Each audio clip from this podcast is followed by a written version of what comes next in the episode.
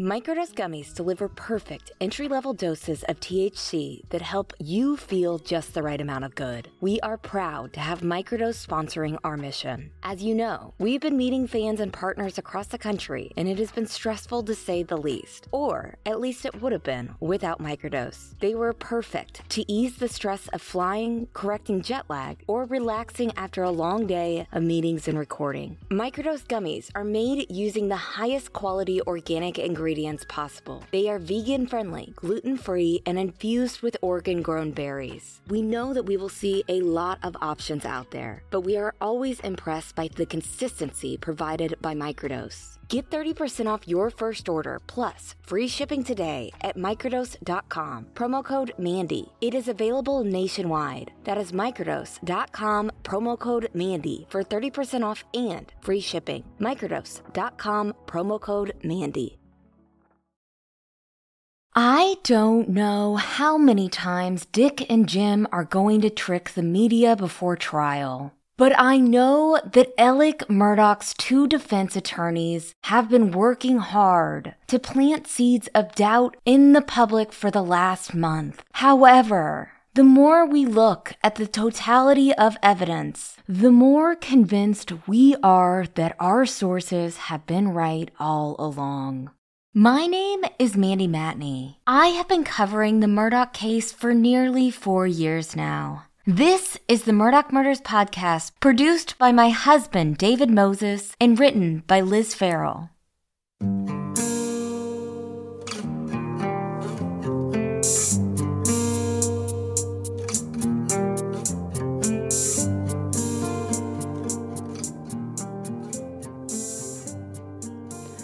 I hope y'all had a wonderful Thanksgiving week. Here at M M P, we are thankful that the Laffitte trial coverage is over, and we are back to regular programming this week. We really appreciate all of your encouragement and patience these last few weeks. At the end of this episode, stay tuned to a special fan shout-out. I wanted to do something weekly to show our appreciation for the fans who engage with us on social media and show y'all how much we appreciate you. So while most of the media was focused on Laffitte coverage in the last few weeks, and that very big moment of one of Alex Murdaugh's accomplices being convicted, Dick and Jim have been very busy on their distraction game, leading up to Alex Murdaugh's January trial date, which is going to be here in no time, by the way. So aside from the revelations we heard at trial for the first time, two big things have happened in the murder case in the last week that we need to talk about today. Number one, a few weeks ago, Dick and Jim filed a notice of alibi defense, basically stating that Alex wasn't at Moselle when the murders were committed. And then they gave a few more details of what Alex was up to that night. In the second big thing, two days after that motion, on the eve of Thanksgiving, actually, as the rest of the world was stuffing their turkeys and not worried about Alex Murdaugh and his second beefstick holiday in jail, Dick and Jim filed a whopper of a motion, ninety-six pages, asking the court to, quote, exclude false testimony about evidence destroyed by the state, end quote. That's what they alleged in the title. A few days after that, Dick and Jim filed another motion, clarifying what they meant by destroyed, which is likely not at all what the public's idea of what destroyed was. And they further accused SLED of photoshopping evidence related to blood spatter. And before you have a heart attack about the things I just said, take a deep breath and remember that A, Dick and Jim both lost their credibility in this case a long time ago. And B, nothing in this case is simple. So buckle up and let's get into it. Let's start with this alibi. So, on the Thursday before Thanksgiving, while Alex Murdaugh's co-conspirator, Russell Laffitte, was living his last few days as a presumed innocent man, at least federally, Dick and Jim finally filed their formal notice of what Alex was up to during the window in which Creighton Waters says the murders of Maggie and Paul Murdaugh occurred.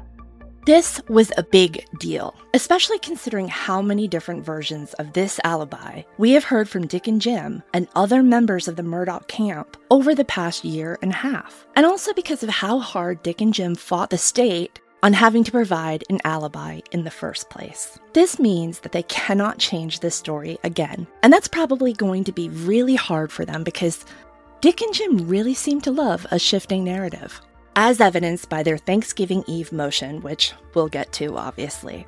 But first, we want to revisit the history of this alibi so you can see just how thin the ice is that Ellick is standing on. In September, the state asked Ellick to provide his alibi for the time of the murders. That is, if Ellick was planning to use an alibi defense in his case, which, as it turns out, he apparently is. A quick note about an alibi defense. The burden of proof is still on the state, meaning they have to prove to the jury that Ellick did this beyond a reasonable doubt. Ellick doesn't have to prove his alibi is true, but the state is allowed by the rules of criminal procedure to require the defense to tell them that they will be raising an alibi defense during trial. This gives the prosecution the ability to fact-check that alibi and tell the jury about any holes they found in it. So let's think about that for a second. Alex Murdaugh, the man who got to the point he was at in life before the murders, in large part by being able to say something is true and just have everyone around him make that thing be true for his benefit and his protection, is going to rely on something that can be fact-checked to exonerate him. Okay, six weeks after the state asked for notice of an alibi defense, not ten days after the request as required by the rules of criminal procedure, Dick and Jim filed a motion asking Judge Newman to strike the state's request because, get this, the state didn't tell Dick and Jim when and where these so-called murders occurred. There are literally listeners of this podcast in Australia and Ireland and Canada who could have told them this information in their sleep. As a reminder, here's Dick Harpootlian arguing that motion on October twentieth. One of those things is, what's your alibi? Now, I've been doing this four decades, uh, probably three decades under Rule five. And when a prosecutor, solicitor, and I did the job for twelve years, serves that reciprocal discovery, they say, alibi for such and such a date at such and such a time. The states, we've asked them for that. They continue to not give that to us. And in their response, they filed last night, they said, well, you know, if you look at the discovery, if the defense attorneys look at the discovery, they'll know it's between X and Y. Well, two things. One, we're supposed to look for that, that single straw in the terabyte of data that tells us uh, what what time they say these homicides these homicides were were, uh, were committed. The coroner in his um, his uh, death certificate says nine o'clock. Are they relying on that? Are they going to? Are they? Is it broader than that? Is it? Is it plus or minus five or ten minutes? We don't know. So at the minimum, they're playing a game here where they're refusing to do what the. And I can read the rule to Your Honor, but you you know what it says. It says must give us a time and a date. They've not done that, and still in their motion yesterday, they refused to do that. That's one issue. And here is Creighton Waters' epic response to that. Uh, but that information is available to the defense. The indictments themselves specify that Alex Murdaugh killed his wife and son on June seventh, twenty twenty-one uh, in Colleton County. It's extremely well-known, maybe one of the most well-known facts in the state, that that occurred at the property in Moselle. I've had conversations with Mister Griffin in which I note that there is a video Uh, that shows Alex present at the scene, despite his denials, with Maggie and Paul at eight forty-four p.m., not long before their phones cease any meaningful activity. And it's about nine oh six p.m. when his car fires up and he drives uh, over to Alameda. So we've made that clear to the defense, and they, of course, know the nine one one call occurred at ten oh six p.m. They know this. This is a manufactured issue to try to act like that they don't have this information when we found that they do. So what is the deal here? Are Dick and Jim so by the book that they felt obligated to call out a technical legal flaw in the paperwork? There's no way they could have thought that Judge Newman was going to be like, "You're right. Forget about that pesky request from the Attorney General's office." As we all know, Judge Newman was predictably like, "Just tell them the time of the murders, Creighton," in the same tired way parents are like, "Just give your brother his ball back, please." Maybe the issue was that Dick and Jim needed to stall for some extra time to really polish up Alex's official story of how he didn't murder his family that night. Let's go through that version now. Here is David reading from Alex's notice of an alibi defense. Defendant Richard Alexander, Alex Murdaugh, was not present at the time of the murders of his wife Maggie and son Paul. Because he was not present, Murdaugh does not know the time the murders were committed. Murdaugh was on the Moselle property from sometime prior to eight thirty p.m. on June seventh, twenty twenty-one, until a few minutes after nine p.m., when he left to visit his mother at one fifteen Alameda Place, Varnville, South Carolina. Maggie and Paul were still alive the last time he saw them before leaving for Alameda. Real quick, people have pointed out how Dick and Jim misspelled Moselle in their filing because they used a Z instead of an S. I know this is going to be hard for people to believe, but Moselle is sometimes spelled both ways. People go back and forth between an S and a Z, even in the official real estate records. And if you can't tell by the way everyone pronounces Alec, things really aren't as they appear down here. Other people have pointed out that one fifteen Alameda Place in Varnville, also called Alameda, is not even on the map. Alameda is a section of Varnville. Alex's parents, Randolph and Libby Murdaugh, lived right at the junction of U S two seventy-eight and Yemisi Highway. Their house was often referred to simply as Alameda. Remember in August when SLED had divers searching for something in the creek in Varnville? That is very close to where they lived. But the biggest thing with the notice of alibi defense is that Alec Murdaugh is now officially saying he was at Moselle that evening. And according to Creighton, during that October hearing, Alec originally told investigators that he was not at Moselle and he had not seen Maggie and Paul that night until he arrived home to find them dead. Think of that original story as a giant lump of clay. Over the next seventeen months, pieces of that clay have gotten removed and reshaped as the facts have rolled in from law enforcement. Dick and Jim have now formed that lump of clay into a tiny statue of a faceless killer that is not Alec Murdaugh. The first major reshaping of that clay came three months after the murders. And we'll be right back. Shout out to Claritin for supporting this episode and providing us with samples. It has done wonders for our seasonal allergies. We recently started feeling the effects of spring. Luckily for those of us who live with the symptoms of allergies, we can live Claritin Clear with Claritin D. Designed for serious allergy sufferers, Claritin D has two powerful ingredients in just one pill that relieve your allergy symptoms and decongest your nose so that you can breathe better. This double-action combination of prescription-strength allergy medicine and the best decongestant available relieves sneezing, itchy and watery eyes, an itchy nose and throat, sinus congestion, and pressure with ease. Ready to live life as if you don't have any allergies? It is time to live Claritin Clear. Fast and powerful relief is just a quick trip away. Ask for Claritin D at your pharmacy counter. You don't even need a prescription. Go to Claritin dot com right now for a discount so you can live Claritin Clear. Use as directed.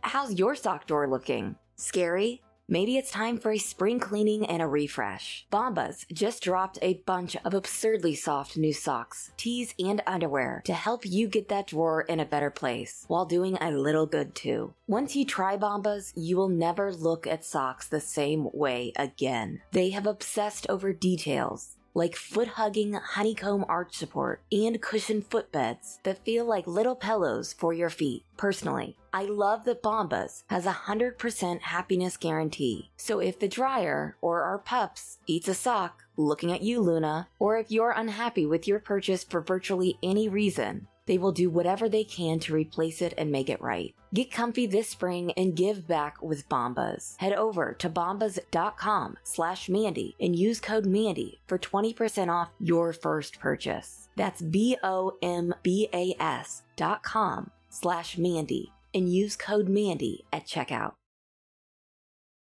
In June twenty twenty-one, news reports of Alex's whereabouts at the time of the murders referred to an unknown source who called Alex's alibi ironclad. The story that emerged was Alex had been at the hospital in Savannah with his father who was dying. And then ten days after the murders, Good Morning America interviewed Randy and John Marvin Murdaugh and reported that Alex had taken their father to the hospital the day of the killings and that he had checked in on his mother before returning to Moselle, where he found Paul and Maggie. But by September twenty twenty-one, a slightly updated alibi made its way into a report from the Wall Street Journal. Here is David, again reading from that story. Alex Murdaugh was with his father at the hospital. According to a person close to the family, he came back to Moselle, took a nap, and when he awoke, he left to check on his mother who suffers from dementia. He didn't see Maggie and Paul before he left, according to the person. So now Alex is going from the hospital to Moselle for a little snooze, to Alameda to check on his mom, to Moselle again, where he discovered the bodies. This story has met a number of challenging facts over the past year. First, we reported in April twenty twenty-two that Maggie had texted her sister and a few other people to say that Alex was insisting that she drive to Moselle that evening so they both could drive together to Savannah to visit Randolph. This reportedly seems suspicious to Maggie, possibly because driving to Moselle and then driving to Savannah made it a longer drive for her all around. Also, she reportedly got her nails done that evening on the way to Moselle. That's a strange thing for a person to do on the way to see an imminently dying family member, but okay, benefit of the doubt. The issue is that a man can't be in two places at once, right? That is the core purpose of an alibi. If Alex had told investigators he was never at Moselle before the murders, well, Maggie's text messages would now be contradicting that notion. Of course, it's not inconceivable that Alex could have been at the hospital and then driven home to get Maggie to bring her back with him, maybe in one final display of marital bliss for the benefit of his father. And though it would have been pretty late to have been driving back to Savannah, time and distance might not have been factors for him as his father lay dying. The bigger problem for Alex was always this, though. The hospital alibi would have left a digital footprint, right? Not only on the hospital security footage, but on Alex's phone and the G P S of his Suburban. If he had been at the hospital with his father before finding their bodies, then technology would easily support that alibi. Now, to be clear, the state is only asking for what Alex was doing between eight thirty p.m. and ten oh six p.m. on June seventh, twenty twenty-one, meaning the hospital part of the alibi wouldn't have been included in their notice. But, as it turns out, the hospital part of the alibi dropped off altogether sometime between the Wall Street Journal article in September twenty twenty-one and whenever Jim Griffin filmed an interview with Fox Carolina, which aired in October twenty twenty-one. Alex went from being at the hospital to visit his dad to now calling the hospital to talk to his dad. Here's a clip from that interview with reporter Cody Alcorn. I can assure you that we have Alex's whereabouts and accounted for completely during that period of time. That night, he is he's at, uh, sitting on the bedside of his mother at her house um, when the coroner says these murders happen. Uh, she has dementia. There's a house sitter, uh, caregiver, round-the-clock care, with him, and they're watching a game show television. They're watching a game show on television. On the way over, he spoke to his friends and communicated ab- about business, and and he's um, he called his dad, who was in the hospital. He didn't do it. Quick note, Jim sure did seem to know when the murders occurred during this interview, huh? I guess he had forgotten about that between October twenty twenty-one, when this aired, and when Creighton Waters wanted Alec's official alibi in September of this past year. And Dick and Jim were indignantly like, how can we provide that to you when we have no idea when the murders happened? One thing Jim was consistent about after this interview, though, was the elimination of the hospital alibi, which we saw again in the H B O Max documentary. Before I get into that, I have to note, technology can take time to tell its story. Law enforcement in South Carolina routinely has had problems with getting Savannah hospitals to cooperate with them on providing evidence that might violate HIPAA in some way. For instance, if SLED subpoenaed for the security footage and received it, it would not have been out of the question for that to have taken weeks, maybe even months. So, could this be why a Moselle nap was introduced to the story by September? This is just pure speculation. We obviously won't know until the trial, when Alec might have told SLED about the alleged nap, but it's still a question worth asking. Before the Wall Street Journal piece, the public was under the impression that Alec had a quote-unquote ironclad alibi. And ironclad alibis are usually the kind that have some sort of indisputable evidence to accompany them, like video footage. Let's say he was at the hospital. Did the video show him leaving earlier and now he needed to explain that? Or was it his phone that showed him going from Savannah to Moselle? Or, back to that H B O Max documentary, was Alec ever at the hospital that day in the first place? Like I said, it's not clear when Jim recorded his segment for H B O Max's Low Country, The Murdaugh Dynasty, but it's a doozy. It completely eliminated the hospital trip from the alibi and replaced it with, quote-unquote, work. So, according to our sources, it was around April twenty twenty-two when Paul Murdaugh's phone was finally cracked by investigators. On Paul's phone, they found a video that had been taken at eight forty-four p.m., the night of the murders, by the dog kennels that not only showed that Alec had been at Moselle that night, he had seen Paul and Maggie right before they were killed. And I mean mere minutes before. In this H B O interview, Jim said that Alec had come home from work around six thirty p.m. June seventh and met up with Paul. So again, no longer is Alec coming to Moselle from the hospital in Savannah. He's coming from work, which is interesting because just three weeks ago, a brand new fact emerged about what June seventh, twenty twenty-one was like for Alec Murdaugh before the murders. During Russell Laffitte's federal trial, we learned that P M P E D's chief financial officer had confronted Alec earlier on the day of June seventh, reportedly sometime that morning, about nearly one million dollars missing from the firm. And in the middle of that confrontation, Alec had taken a phone call and told the C F O that his father had been put on hospice and that he had to leave right then. So, obviously this now calls into question whether Alec was coming home from work at six thirty p.m. that day, given that it doesn't seem like he was there past the confrontation. In the H B O Max interview, Griffin went on to say that Paul and Alec rode around the field at Moselle to inspect the property, then met Maggie and had dinner. It's not clear who cooked this meal. But also, earlier reports from sources close to the investigation had Paul eating dinner at his uncle's house after working at his uncle's equipment rental business an hour away outside Bluffton. So maybe there were two dinners, I don't know. After dinner, Griffin said, Maggie left the house to go run the dogs, and Paul left the house because, quote, Paul never stayed inside. Now, Paul loved the outdoors. That is one of the first things people who loved him will tell you about him, but what an odd thing to say. Also, Paul was allegedly at Moselle that night to check on his friend's dog who was at the kennels recovering from an injury. Why wasn't Paul running the dogs? Anyway, it was at this point that Griffin said Alec laid down to watch T V and allegedly fell asleep on the couch. Again, something that was reported in the Wall Street Journal in September twenty twenty-one by an unnamed source.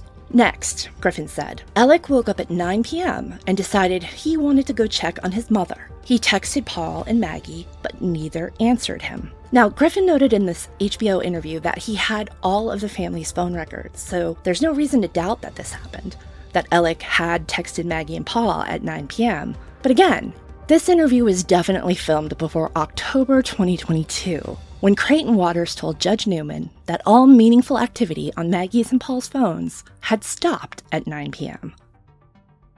Meaning, at the time of this interview, Griffin might not have realized that the state believes it has proof that Maggie and Paul were dead by the time Alec had texted them to say he was going to his mother's house and would be right back. Would someone who killed people text those same people after killing them to demonstrate he thought they were alive at the time? I'm sure it happens all the time. Doesn't mean it happened here, but the fact that he might have texted them at that time is meaningless. Okay, next, Griffin told H B O Max that Alec was on his phone starting at nine oh three p.m. as he drove the sixteen minutes to Alameda. At nine twenty-one p.m., Alec called his mother's house phone to ask the nursing aide to let him in the house. Alec then sat on his mother's bed, showing no signs of stress, according to Griffin, and stayed there for twenty minutes. When he left the house, Alec got back on the phone and was, quote, chatting it up with his friends. Then, according to Griffin, Alec got back to Moselle a little after ten p.m., saw that the house was still locked up, and then went down to the kennels where he found Maggie and Paul dead. This, Griffin said, could have been the act of some, quote, delusional vigilante. That's how he pronounced it.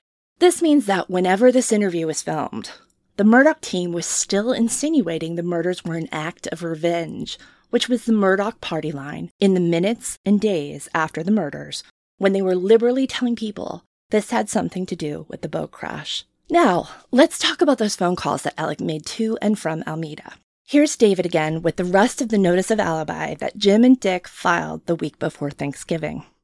During the drive to Alameda, Murdaugh had cell phone conversations with his son Buster, his brother John Marvin Murdaugh, his sister-in-law Liz Murdaugh, Chris Wilson, and C B Rowe. Murdaugh arrived at Alameda at approximately nine twenty p.m. He visited with his mother Elizabeth, Libby Murdaugh, and a nurse's aide, Michelle Shelley Smith. Murdaugh stayed with his mother until approximately nine forty-five p.m. and then returned to Moselle, arriving at approximately ten p.m. On the return trip to Moselle, Murdaugh spoke with Chris Wilson via cell phone. Murdaugh discovered Maggie and Paul's bodies at approximately ten oh five p.m. First, I want to note that everything in this alibi is likely provable, meaning that when Creighton Waters goes to check phone records and asks Shelley Smith when she saw Alec that night, he will likely find that all of that checks out. But here is the problem for Alec. When Dick and Jim fought the state on its effort to get a notice of alibi earlier this fall, like we said, Judge Newman ordered Creighton to give Dick and Jim a time frame for the murders. And Creighton did that. He said the murders occurred sometime between eight thirty and ten oh six p.m. Alec's alibi says he was at Moselle from eight thirty until a little after nine p.m. It doesn't say that he called anyone during that time. It also doesn't say that anyone witnessed him being there. It just says he was there, which we already knew he was because the video showed him at the kennels at eight forty-four p.m. We also know that Maggie and Paul stopped using their phones in any way at nine p.m. when Alec was, by his own admission, still at Moselle. So let's rewind for a bit before getting into the calls. First, let's revisit that Fox Carolina interview with Jim in October twenty-one. Remember this part? On the way over, he spoke to his friends and communicated ab- about business. And and he's um, he called his dad, who was in the hospital. And here is David again, reciting the official alibi notice, again, which was filed in November twenty twenty-two, more than a year after that Fox Carolina interview. During the drive to Alameda, Murdaugh had cell phone conversations with his son Buster, his brother John Marvin Murdaugh, his sister-in-law Liz Murdaugh, Chris Wilson, and C B Rowe. On the return trip to Moselle, Murdaugh spoke with Chris Wilson via cell phone. Murdaugh discovered Maggie and Paul's bodies at approximately ten oh five p.m. No Randolph, no call to the hospital. Now, starting with the morning after the murders, right away, two stories emerged apparently from the Murdaugh camp. One of those stories was that these murders were acts of vengeance by someone connected to either the boat crash or Stephen Smith's murder. It should be noted that none of our sources, nor anyone we knew in Hampton, bought into that theory at all. The second theory that appeared to be coming from the Murdaugh camp is that there was a disgruntled groundskeeper out there, someone at whom Paul had apparently yelled at for how he had incorrectly seeded the daffodils or daisies at Moselle. This is a dove hunting thing, apparently. And that is something we heard at the time. Now, that groundskeeper, we were told at the time, was a man named C B. Rowe, who was a former teacher at Paul's private high school in Ridgeland, South Carolina. Rowe has a checkered criminal history of his own that I won't get into right now. Now, a few things. The first of which is Alec apparently called C B. Rowe the night of the murders, which certainly raises many red flags. If Alec did indeed kill Maggie and Paul like the state says he did, why was Rowe on his call list that night? What was Alec's move there? The second is this. Remember the motions Dick and Jim filed this past fall about the polygraph that Curtis Eddie Smith took? Remember the story that Eddie had given to SLED about Maggie and C B. Rowe? Here is David reading from Eddie Smith's polygraph transcript. I heard that Maggie had a thing going on with the groundskeeper, which I never met him, I don't know his name, and Paul went down into one of the barns and caught him and got upset. And he went and got his rifle, and he was hollering and screaming, his mama was running, and she fell down, and she got up. He shot her in the ass, and the bullet come out the top of her head. And then he turned to the groundskeeper guy. But the groundskeeper already went to his truck and got a shotgun.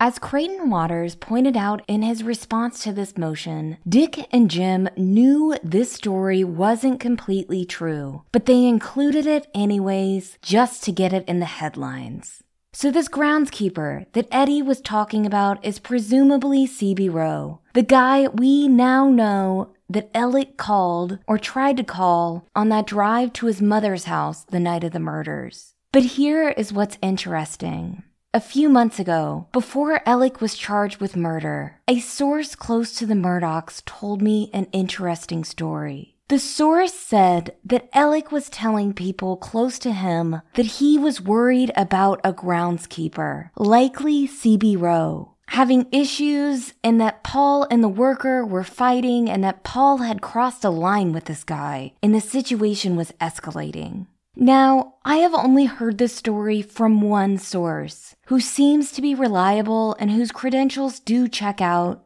but typically with a story like this one, I want to hear it from multiple people before reporting it.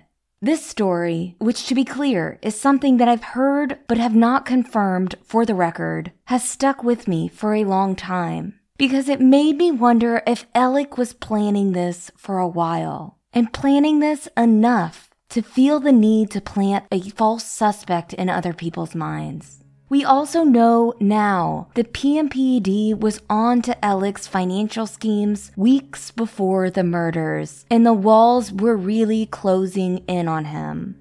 So this raises a lot of questions. The main one is this. When Alec called C B. Rowe that night, was he trying to put a call on the record to fit a future narrative surrounding the circumstances of the murders? Was the call to C B. Rowe a placeholder?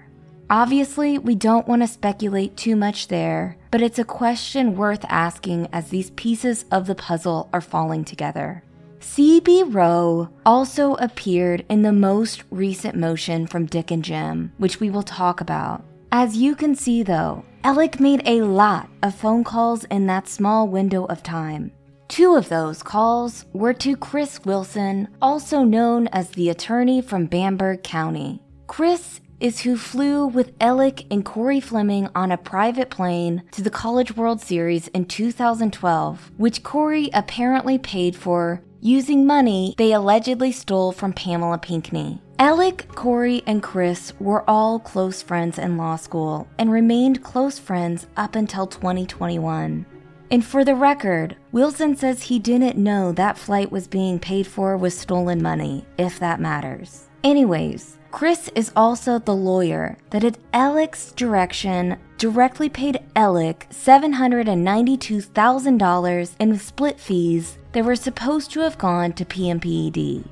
And that is apparently what started P M P E D's investigation into Alec. In Russell Laffitte's federal trial, we not only learned that P M P E D confronted Alec about the missing fee from Chris Wilson on the day of the murders, we learned that P M P E D had given Alec an ultimatum of sorts. In May, when the law firm first discovered the apparent theft, they had trouble getting in touch with Chris to verify what his office had told P M P E D, which is that the money had been given to Alec instead of the firm because Alec was trying to hide assets from the Beach family. When the firm had asked Alec about this money, he said that Alec was holding it in an escrow account and that he had not been paid that money, which apparently was a lie. But according to the C F O's testimony, Chris had verbally backed Alec's story. By the day of the murders, though, it sounds like P M P E D was over it. The P M P E D wanted actual proof that that money was being held in escrow, like Alec and Chris were saying. So the question is, what did Chris and Alec talk about that night, multiple times? We keep hearing that nothing seemed wrong during these phone calls, that Alec was being easy breezy Alec, making a list of phone calls on his cheery way to visit his mother. Hard to imagine Alec having an easy breezy chat with the man who was serving as his alibi, which seemed to be a major pickle for him, right? And we will be right back. Did you know nearly seventy-five percent of people have subscriptions that they have forgotten about? Rocket Money is a personal finance app that finds and cancels your unwanted subscriptions, monitors your spending, and helps lower your bills so that you can grow your savings. Before we started using Rocket Money, we thought we only had a few different subscriptions. I could not believe when they showed me we were paying for so many subscriptions each month. Some subscriptions, like Rocket Money and Lunashark Premium, are here to stay, but the rest are a thing of the past. Rocket Money has over five million users and has saved a total of five hundred million dollars in canceled subscriptions, saving members up to seven hundred forty dollars a year when using all of the app's features. Stop wasting your money on things you don't use. Cancel your unwanted subscriptions by going to rocket money dot com slash Mandy. That's rocket money dot com slash Mandy. rocket money dot com slash Mandy. Have you ever felt like you would make a really good detective? Turns out, I enjoy finding clues about scandalous family secrets, uncovering mysteries, and cracking the case, including in my off time. If you're like me, let me tell you about my experiences with June's Journey for iOS and Android. June's Journey is a hidden object mystery game with a captivating story that takes you behind the glamour of the nineteen twenties with a diverse cast of characters. It really challenges your observational skills. I have been immersed in this thrilling murder mystery story that sets the main protagonist, June Parker, on a quest to solve the murder of her sister and uncover her family's many secrets. Each will help us solve the mystery and get justice for June's sister, Claire. With hundreds of mind-teasing puzzles, the next clue is always within reach. Download June's Journey for free today on iOS and Android and see if you can crack the case. Now, let's talk about this Thanksgiving Eve motion, the one that was sent not even twenty-four hours after Russell Laffitte was found guilty on all six federal counts against him, and the newest motion, which was filed Monday afternoon. Dick and Jim have been busy. Let's start by saying something I think we all can agree on. This was not a good Thanksgiving for Alec and his buddies. Russell's verdict sent a very strong message from the federal justice system to the good old boys in Alec Murdaugh's orbit. That message was, we are not playing around here. Something tells us that Russell's verdict was also very inspirational for the state's attorney general's office. That verdict gives a lot of much-needed forward momentum in the state's cases against Alec and everyone else going into next year. And Dick and Jim obviously want to put a brake on that momentum as much as possible. What better way to do that than to accuse the state of lying and destroying evidence and insinuating that they actually photoshopped evidence? Like we said, these motions, much like Eddie Smith's polygraph motion in October, seem like they were designed purely to mislead the public through headlines. And like we said, it worked, at least in part. And here is why. Dick Harpootlian is a seasoned old-school media guy. Sending reporters a ninety-six page motion on the Wednesday afternoon before Thanksgiving when they know the already sparsely staffed newsrooms are even more bare bones is a very obvious strategy. They wanted the least amount of critical thought being applied to that report. Dick and Jim, the same two guys who wanted Judge Newman to issue a gag order this past summer, are full on using the media to plant seeds of doubt in the mind of their potential jury before January. The second motion, which is accusing the state of altering photos of Alex's bloodstained shirt and demanding they provide them with Photoshop files, also seems to contradict the first motion in a few ways, which we will get into. This is all to say, we think we're going to be seeing a lot of this back and forth over the next few months. As former print journalists, we know that most people consume their media through social media, and the way they consume news is largely through the headline only and through other people sharing that story and commenting on it. Meaning a lot of people aren't reading the full story, never mind the actual motion, especially not a ninety-six page motion. Here's David reading some of the headlines that emerged from the release of that motion, conveniently at a time where people could discuss this around the Thanksgiving table last week. From the New York Post, shirt Alex Murdaugh wore the night his wife and son were murdered, destroyed, colon, defense. From Fox News, Alex Murdaugh's shirt worn on night of wife's son's murders was destroyed by state, defense says. From A B C News, Murdaugh murders, colon, Alex Murdaugh's attorneys say investigators manipulated, comma, destroyed evidence. From the Charleston Post and Courier, Murdaugh murder case attorneys, colon, SLED, manipulated expert on spatter evidence. All the headlines were a variation of that. Dick and Jim wanted to put out the message that Alex was being set up by SLED from the beginning. And they sure did get that message out there. But we took a closer look at that motion. And, as you might expect, we have some problems with it. But also, we both think that public defenders everywhere need to sit up and take notice. They could literally lift entire passages from these motions and apply them in their own cases. We've identified five major elements that Dick and Jim typically rely on in an Alex Murdaugh murder motion. The first is careful phrasing. They're really good at producing sentences that are technically true in and of themselves, but that are completely absent of the inconvenient context. Context that, when it's there, could change the truthfulness of what they're saying or its favorability toward Alex. An example of that is the phrase, destroy evidence. They know that when people hear that phrase, they're picturing SLED agents having a big old burn party with evidence that could allegedly exonerate Alex. But what they mean is this. They want to analyze Alex's shirt themselves with their own experts. They don't want to analyze the photos of the microscopic spatter pattern or rely on the reports that SLED and their experts put together. They want the actual shirt. But here's the problem. This was a double homicide in which the husband, the man who found the bodies, was the initial person of interest.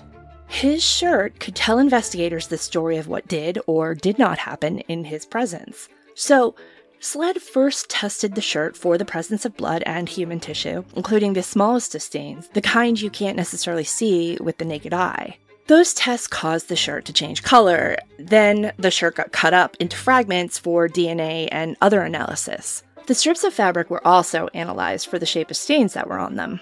That is how SLED, quote unquote, destroyed evidence. Dick and Jim use the word destroyed. Investigators might use the word consumed, as in the stained parts of the shirt were consumed by the forensic testing. In their second motion, Dick and Jim then make an argument that forces them to acknowledge this hyperbole, which we'll explain it in a second. Remember in August and October when Dick and Jim filed motions to compel, claiming the state was withholding evidence from them. And remember how Creighton was like, you literally just asked for this yesterday. We're not required to give it to you, but we're gathering up the information now, so what are you doing here? Again, Judge Newman has been like, just give your brother the ball, Creighton. The state has never been sanctioned for withholding evidence. There's never been an indication that they've actually been withholding evidence. Dick and Jim raise the ruckus, and the judge is always like, sounds like they're giving it to you, so we're good here. But that hasn't stopped Dick and Jim from recasting those hearings as, quote, the times we had to go to court and fight you to get our evidence. Technically true, but also very much absent of context. The second element of an Alex Murdaugh murder motion is omission. What they're not telling us is equally as important as what they are telling us. Unfortunately for them, but unfortunately for us, we don't know what they're not telling us yet.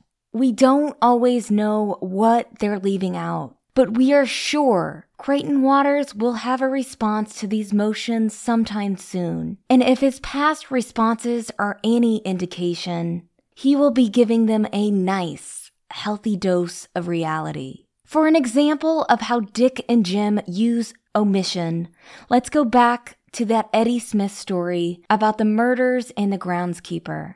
Yes, it's true that Eddie told SLED that Maggie might have been having an affair with a groundskeeper. But the part that Dick and Jim left out was where SLED found Eddie's account of Maggie and Paul's murders to be completely untrue. Recounting this story in the motion didn't make the story true, but it sure did get people on social media wondering if Maggie was having an affair before the murders.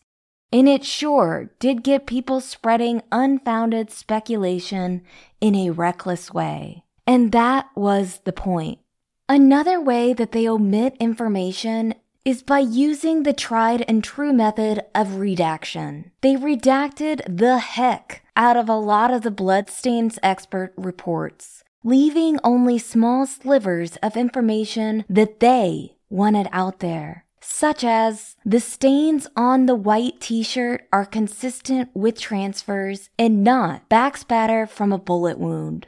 Their claim in this motion is that the bloodstains expert's initial draft said that there was no indication of backspatter and that in the expert's final report, the expert said that he and five other experts have agreed that there were over a hundred areas of spatter that could not have come from anything other than being near a person getting wounded in a high velocity impact situation. Dick and Jim say this shows that SLED pressured the expert to change his opinion by lying to the expert. That's right, they're accusing SLED, and they're accusing a man in Oklahoma whose income relies on providing sound expert advice in murder trials of changing his opinion on a whim. Also, they insinuated that because SLED had destroyed the shirt, the bloodstain expert came to his conclusions solely based on photographs.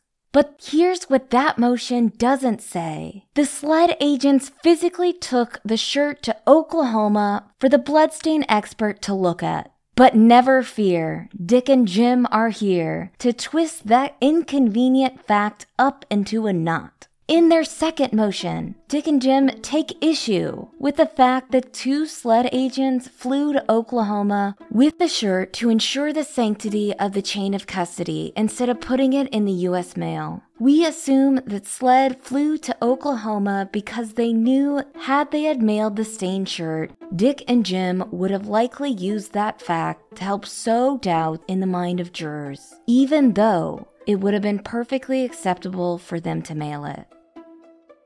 Also, not mentioned in these motions, when the bloodstain expert quote-unquote changed his mind, was he talking about the same strips of fabric or two different strips of fabric? We don't know because of redaction.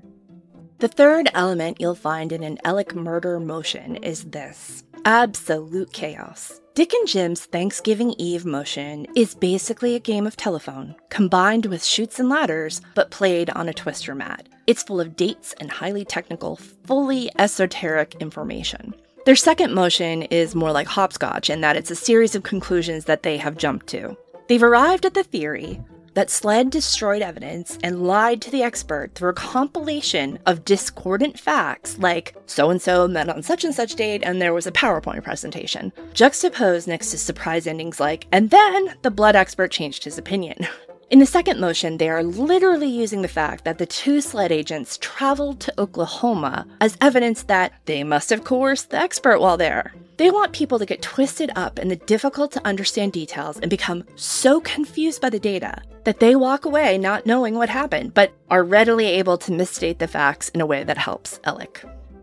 Now, the fourth element of an Alex Murdaugh murder motion is to bombard us with exhibits. They love a good out-of-context photo, such as the one of Cousin Eddie sitting for his polygraph and the zoomed-in photo of the polygrapher's laptop that Dick and Jim just decided to call the moment Eddie lied about the murders. The exhibits of the Thanksgiving Eve motion included several photographs of the t-shirt and about forty pages of D N A analysis complete with hypotheses the analyst tested. Meaning, there is literally a section of analysis that hypothesized a mix of D N A as belonging to Maggie and C B. Rowe together, and one hypothesis that Connor Cook was a contributor, which doesn't mean anything besides the fact that it's interesting. Those were the theories SLED was testing last June. When an average person sees this report, they might think, hmm, there really must be something with that groundskeeper theory or the boat crash theory, or else SLED wouldn't have taken the time to test them out. But the truth is that those reports can confuse anyone, investigators too. Also, we have to add that we know that a majority of the people listed in the D N A analysis, specifically the boat crash victims and their family members, submitted their D N A voluntarily. They were never suspects. I couldn't help but notice how the defense had no problem putting these people's names out there in this motion, while they also managed to black out several pages of information in the same motion. These are the seeds of doubt that we are talking about. If some amateur sleuth knew nothing about D N A reports, I could see how they could look at the ninety-six pages as a gold mine for information. I could see them saying, look, the boat crash victims got their D N A taken. Maybe there is something to that theory. Which, by the way, there are way too many people online trying to be alternate theory masters, and Dick and Jim know this. They want to use it to their advantage to sway the jury.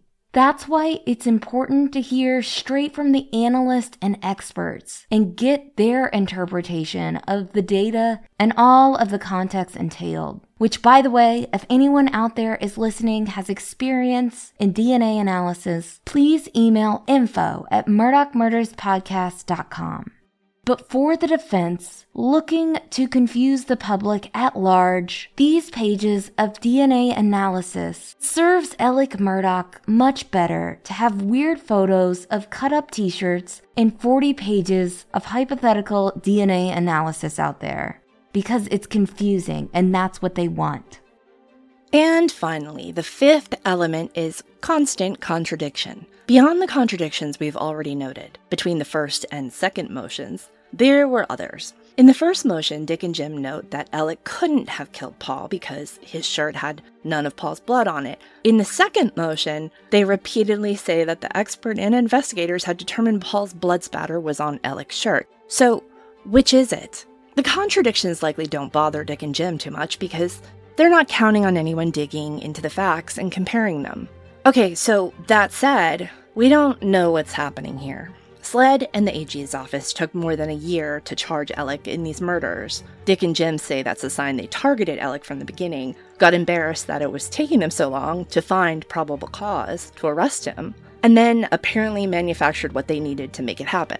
But the truth is, SLED and the A G's office took that time because of the massive crossing of their T's and dotting of their I's. So, while we know the five elements of an Alex Murdaugh murder motion, and we know that we, unlike the rest of media apparently, don't have any reason to trust the sources here, meaning Dick and Jim, it concerns us that SLED and the A G's office left this one wide open for exploitation.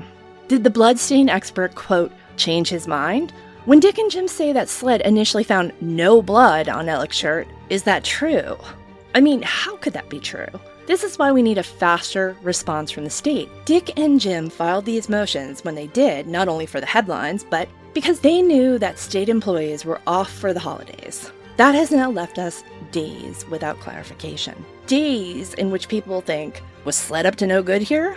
Dick and Jim are asking Judge Newman to order the state to provide all the information they're now asking for, such as the Photoshop documents of the photos. And by the way, Photoshop is a program you can use to enlarge and mark up photos. It doesn't automatically mean the photos were altered to manufacture evidence against Alex.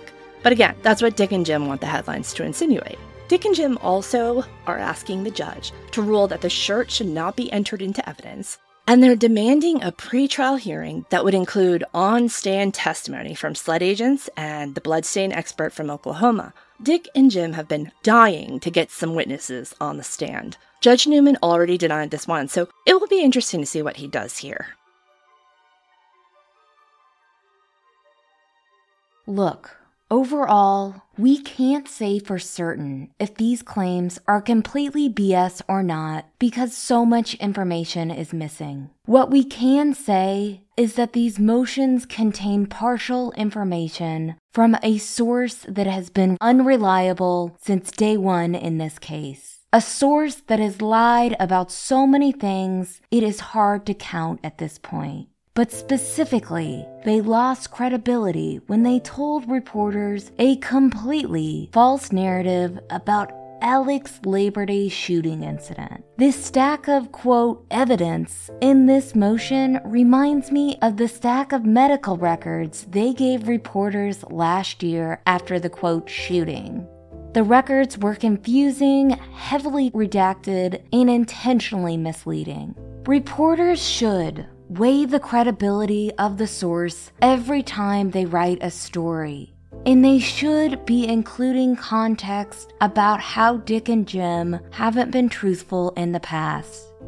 This is a time where credibility really matters in journalism. And I hope that journalists remember that context is key when it comes to credibility. Just because Dick and Jim have lost their credibility doesn't mean that journalists do too. And while these motions were full of confusing half-truths, there were a few new things that we learned that we want to tell you about. The first is a well, well, well situation. You know how we've been saying for a while that something happened in August twenty twenty-one that caused fourteen solicitor Duffy Stone to recuse himself suddenly after two months of insisting that he belonged on the case and wasn't messing anything up being there. Turns out we were right. Thanks to Dick and Jim's motion, we learned that SLED was in fact conducting forensic tests in the murder investigation on August tenth, the same day that Duffy recused himself. Now, because this motion is full of partial information, we don't know the full results of those tests. But it wouldn't be a stretch to think that on August tenth, something about those tests made Duffy Stone, Alex's former boss, recuse himself from the investigation.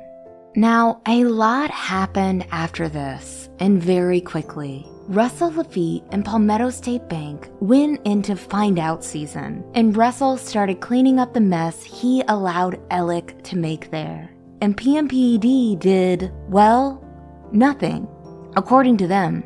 They were too shy to interrupt Alex's grieving to ask him again for proof that he wasn't stealing from them. We'll cover that in a later episode. Anyway, it's no wonder that by the first weekend of September, Alec was apparently staging a shooting on the side of the road. The situation was getting real for him in August. And that and that keeps becoming more clear. Another big thing that we learned in the motion, according to Dick and Jim, Paul was killed in a small closet with multiple twelve gauge shotgun blasts at point-blank range. And according to the case synopsis from the blood spatter experts, Alex said that he not only touched both victims while checking for life signs, but he tried to roll Paul over and couldn't before he called nine one one. I think that that information is going to be very important in disputing the evidence. They'll say that the blood is all from him frantically checking for vital signs. But why would he try to roll Paul's body? This is interesting because one question that we've always had is about Paul's phone. Why was Maggie's phone taken and thrown in the woods, but Paul's was apparently found with him? Is it possible that the phone was found underneath Paul's body? Why was Paul killed in a closet, assuming at the kennels, and Maggie was killed outside? What really happened in those last few horrifying moments of their lives? We also learned that apparently while Alec was being interviewed by investigators the night of the murders, the initial interview, which lasted around thirty-four minutes, he wore the bloody shirt and then wiped his sweaty face with it, which is apparently caught on body cam.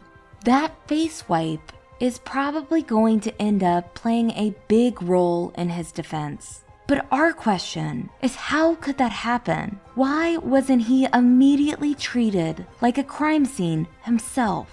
And another question we have is about this mysterious blue raincoat that was apparently discovered in the second floor closet somewhere, presumably at Moselle or Randolph Murdaugh's house. Investigators couldn't develop a D N A profile off of it, according to these documents. But why is it significant? If it was found at Alex's parents' house, do investigators believe that Alex stashed it there? And if so, what would he have been stashing? The good news is that in the next two months, each motion and each response will give us new insight into what awaits us in January. We're all going to be able to go into this trial with an updated timeline and a whole bunch of new facts that help us get closer to the big questions we have here. If Alec did this, did someone else help him in the cover-up? Why were Maggie and Paul murdered? What was Alec involved in? What has he been covering up? How many people helped him in this scheme? And where did all of the money go? We have learned a lot in the last few weeks, and I imagine the heat is going to be turning up before trial.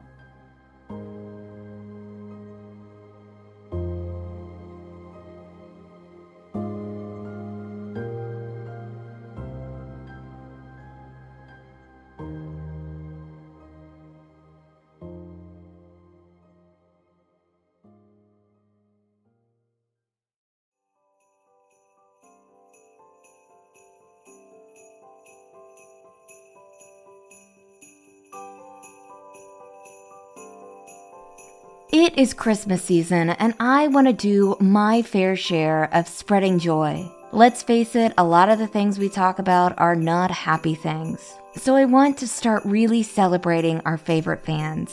This week, I want to give a shout out to Suzanne Eaton, who has been a huge supporter of M M P for a long time. On Thanksgiving, she tweeted me that her and her husband rescued a bunch of puppies and she kept one. On Twitter, she asked for help from our fans in naming her. And since she was rescued the same week as the Laffitte trial verdict, I voted to name her Justice, and Suzanne kindly loved it.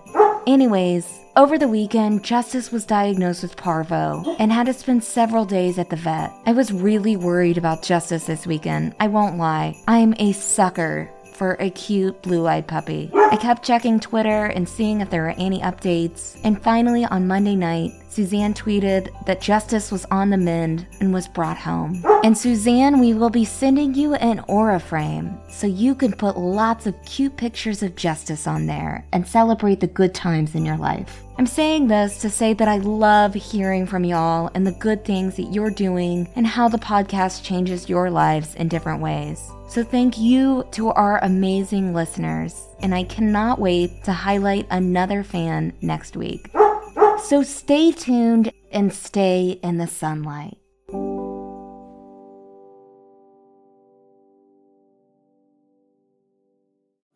The Murdaugh Murders podcast is created and hosted by me, Mandy Matney, produced by my husband, David Moses, and Liz Farrell is our executive editor.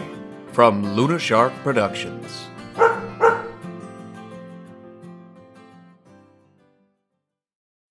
When you need mealtime inspiration, it's worth shopping Kroger, where you'll find over thirty thousand mouth-watering choices that excite your inner foodie. And no matter what tasty choice you make, you'll enjoy our everyday low prices, plus extra ways to save, like digital coupons worth over six hundred dollars each week. You can also save up to one dollar off per gallon at the pump with fuel points. More savings and more inspiring flavors make shopping Kroger worth it every time. Kroger, fresh for everyone. Fuel restrictions apply.